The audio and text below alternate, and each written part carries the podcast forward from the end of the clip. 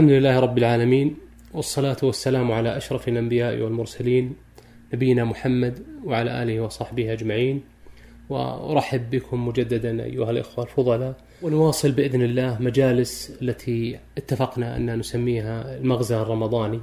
قد سبق لنا في المجلسين السابقين أن تناولنا الكفارة السنوية وأن رمضان كفارة سنوية وتفسير توارد المكفرات ونمط التعريف القرآني للصيام ومعدودية رمضان والعلاقة المتبادلة بين شرف العمل وشرف الزمان وتناولنا أيضا أسرار الإضافة الإلهية للصيام في الحديث القدسي الذي قال الله سبحانه وتعالى في كل عمل ابن آدم له إلا الصوم فإنه لي وأنا أجزي به. توقفنا أخيرا عند تلك المنقبة العظيمة وهي ما فوق السبعمائة من الثواب للصيام. نكمل اليوم بإذن الله في هذا المجلس الثالث ونتناول فيه أربع إشارات ومعطيات نتدارس وإياكم معناها ودلالاتها ومغزاها. أيضا هي تتعلق بشهر رمضان وهي خصوصية المدخل في الجنة ومشهد الإغلاق وأمارة التأهب. خصوصية المدخل في الجنة المؤمنون جميعا إن شاء الله يعملون العمل الصالح يريدون به الوصول إلى الجنة والسلامة من النار. طريق ذلك هو العمل الذي هو شعب الإيمان. فهذه الأعمال الصالحة من شعب الإيمان كما أخبرنا النبي صلى الله عليه وآله وسلم في الصحيحين من حديث أبي هريرة أنه قال الإيمان بضع وستون شعبة الإيمان بضع وستون شعبة وهذا لفظ البخاري. وبالمناسبة البخاري اختار هذا اللفظ فيه اللفظ الآخر الذي هو بضع وسبعون شعبة هذا في صحيح مسلم لفظ مسلم. اختاره البخاري لسبب إسنادي دقيق في اختلاف الرواة على عبد الله بن دينار. حتى أن ابن حجر لما ناقش الاختيار قال وبهذا يتبين شفوف نظر البخاري وهي مسألة إسنادية جاء الكلام عنها عرضا وليس هذا موضع استعراضها ويمكن من يريد الاستزادة الرجوع إلى شروحات الصحيح. العلماء رحمهم الله تنافسوا في عد شعب الإيمان. النبي صلى الله عليه وسلم يقول الإيمان بضع وستون شعبة فما هي هذه الشعب؟ تنافسوا في تأليف مؤلفات كان من أوائل من ألف فيها أحد أئمة الشافعية اسمه عبد الله الحليمي وقد كتب فيها كتابا جيدا لكنه على طريقة الفقهاء عقد فيه الأبواب واستعرض الشعب وتكلم أيضا فيما داخل عن بعض معاني الإيمان وإن كان يعني داخله شيء من تمشعر. لكن جاء بعده البيهقي وأثنى ونوه بكتاب الحليمي وسار على طريقته بصورة عامة لكنه صاغه على طريقة أهل الحديث بالأسانيد. عقد تلك الأبواب في شعب الإيمان وساق احاديثها واثارها بالأسانيد وهو أوعب كتاب رأيته وفيه عجائب الحقيقة من الأحاديث والآثار والأسانيد كتاب البيهقي هذا الذي هو شعب الإيمان. هذه الشعب الإيمانية كلها طرائق إلى الجنة ودروب إلى دار السلام. وهذه الجنة التي يريد المؤمنون الوصول إليها لها أبواب. فأخبرنا الشارع أن أبوابها ثمانية كما في الصحيحين من حديث سهل بن سعد عن النبي صلى الله عليه وسلم أنه قال في الجنة ثمانية أبواب. وهذه الأبواب جاء في النصوص الشرعية شيء من الحديث عن صفاتها وفتحها والملائكة الذين عليها وهي أخبار تحرك قلب المؤمن للقاء الله والدار الآخرة، فمثلا من الأحاديث التي جاءت ونحن في هذه الدنيا أنها تفتح أبواب الجنة يوم الاثنين والخميس. من باب حث المؤمنين على الأعمال الصالحة. كما في صحيح مسلم من حديث أبي هريرة أنه قال تفتح أبواب الجنة يوم الاثنين ويوم الخميس فيغفر لكل عبد لا يشرك بالله شيئا إلا رجلا كانت بينه وبين أخيه شحناء. فيقال أنظروا هذين حتى يصطلحا أنظروا هذين حتى يصطلحا أنظروا هذين حتى يصطلحا. وأما في الآخرة فأول من يفتح له باب الجنة فهو رسول الله صلى الله عليه وآله وسلم حين يطرق باب الجنة. كما في صحيح مسلم من حديث أنس بن مالك أن النبي صلى الله عليه وسلم يقول اتي باب الجنة يوم القيامة فأستفتح فيقول خازن خازن الجنة. من أنت؟ فأقول محمد. فيقول بك أمرت لا أفتح لأحد قبلك. وأما المؤمنون بعد رسول الله صلى الله عليه وسلم فإنهم إذا أتوا لهذه الأبواب تفتحها الملائكة وتستقبلهم الملائكة وتحييهم بسلامة الوصول كما قال الله سبحانه وتعالى حتى إذا جاءوها وفتحت أبوابها وقال لهم خزنتها سلام عليكم طبتم فادخلوها خالدين. هذه تحية الملائكة للمؤمنين الذين عملوا بهذه الشعب الإيمانية العظيمة حتى بلغوا أبواب الجنة. نحن نريد اليوم أن نتأمل العلاقة بين شعب الإيمان التي هي دروب وطرائق إلى الجنة ودار السلام وبين أبواب الجنة. أبواب الجنة ثمانية وشعب الإيمان بضع وستون. الله سبحانه وتعالى اختار لهذه الأبواب أسماء من أشرف هذه الشعب الإيمانية. أمهات الطاعات اختار أن تكون هذه الأبواب مسماة باسمها. فكل طاعة وعبادة سمي باسمها باب من أبواب الجنة. صار هذا دلالة على تشريف تلك العبادة. لا يمكن أن يختار الله سبحانه وتعالى لباب من أبواب الجنة اسم من أسماء العبادات ولا يكون هذا شرف لها اليوم مثلا نحن ننظر في الأبواب التي توجد مثلا في المساجد التي تسمى بأسماء الملوك والسلاطين يتشرفون بذلك، فكيف بأبواب الجنة التي تسمى بأسماء العبادات؟ بغض النظر طبعا عن شرعية تلك الأسماء بعدمها، نحن نتكلم في قياس فقط ليقرب الصورة إلى الفضاء المرتبطة بالتسميات. تفتح هذه الأبواب عند وصول المؤمنين كما قال الله سبحانه وتعالى حتى إذا جاءوها وفتحت أبوابها وقال خزنتها سلام عليكم طبتم فادخلوها خالدين. وكل باب من هذه الأبواب سمي باسم من أمهات الطاعات وكان هذا أيضا تشريف له. هذه الأبواب الذي نجزم بأسمائه خمسة أسماء لهذه الأبواب وهي التي جاءت في الصحيحين. جاء للثلاثة المتبقية أسماء أخرى لكنها خارج الصحيحين وفيها كلام في أسانيدها. من هذه الأسماء الأسماء الأربعة أن النبي صلى الله عليه وسلم قال في الحديث السابق فمن كان من أهل الصلاة دعي من باب الصلاة ومن كان من أهل الجهاد دعي من باب الجهاد ومن كان من أهل الصيام دعي من باب الريان ومن كان من أهل الصدقة دعي من باب الصدقة. هذه الآن أربعة أسماء باب الصلاة باب الجهاد باب الريان باب الصدقة.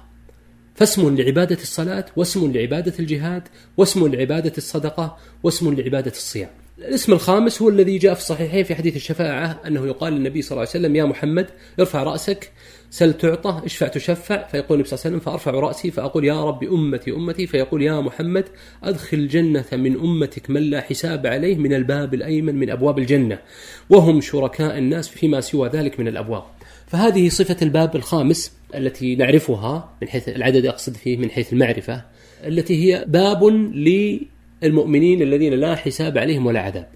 أما أسماء الأبواب الأخرى الثلاثة فقد جاءت خارج الصحيحين إشارات لها. يعني مثلا في كتاب صفة الجنة لابن أبي الدنيا روى أن أحد الأبواب هو باب للواصلين يعني أصحاب صلة الرحم لأنها عبادة من أعظم العبادات. وجاءت أسماء أخرى وفي المسند أن النبي صلى الله عليه وسلم قال لكل أهل عمل باب يدعون بذلك العمل. لكن عامة هذه الأحاديث حقيقة إما مراسيل أو موقوفات أو أحاديث ضعيفة قد لا يكون الإشكال في إسنادها لكن ليس فيها دلالة على تسمية الباب. يعني تذكر أن هذا العمل باب للجنة لكنه ليس صريحا في أنه هو اسم الباب.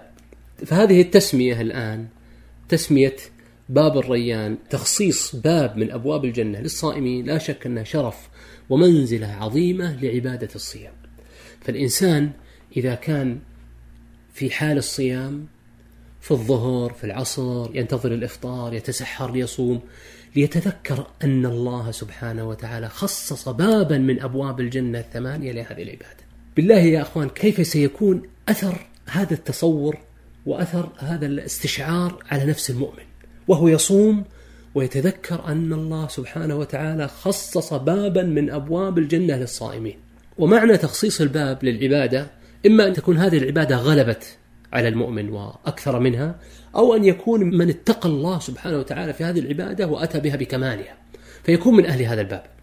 ننتقل الآن إلى معنى آخر أو إشارة أخرى وهي التي ذكرنا قبل قليل عنوانها وهي فرادة التسمية. لعلكم لاحظتم أن كل الأبواب التي جاءت أسماءها في الصحيحين قبل قليل سميت باسم ذلك العمل إلا الصوم. كل الأعمال سميت باسم العبادة. باب الصلاة سمي بعبادة الصلاة. باب الجهاد عبادة الجهاد. باب الصدقة عبادة الصدقة. إلا ماذا؟ إلا باب الصيام. ما سمي باب الصيام؟ سمي باب الريان. وإن كان جاء في آثار أخرى أنه سمي باب الصيام لكنه أيضا سمي باب الريان.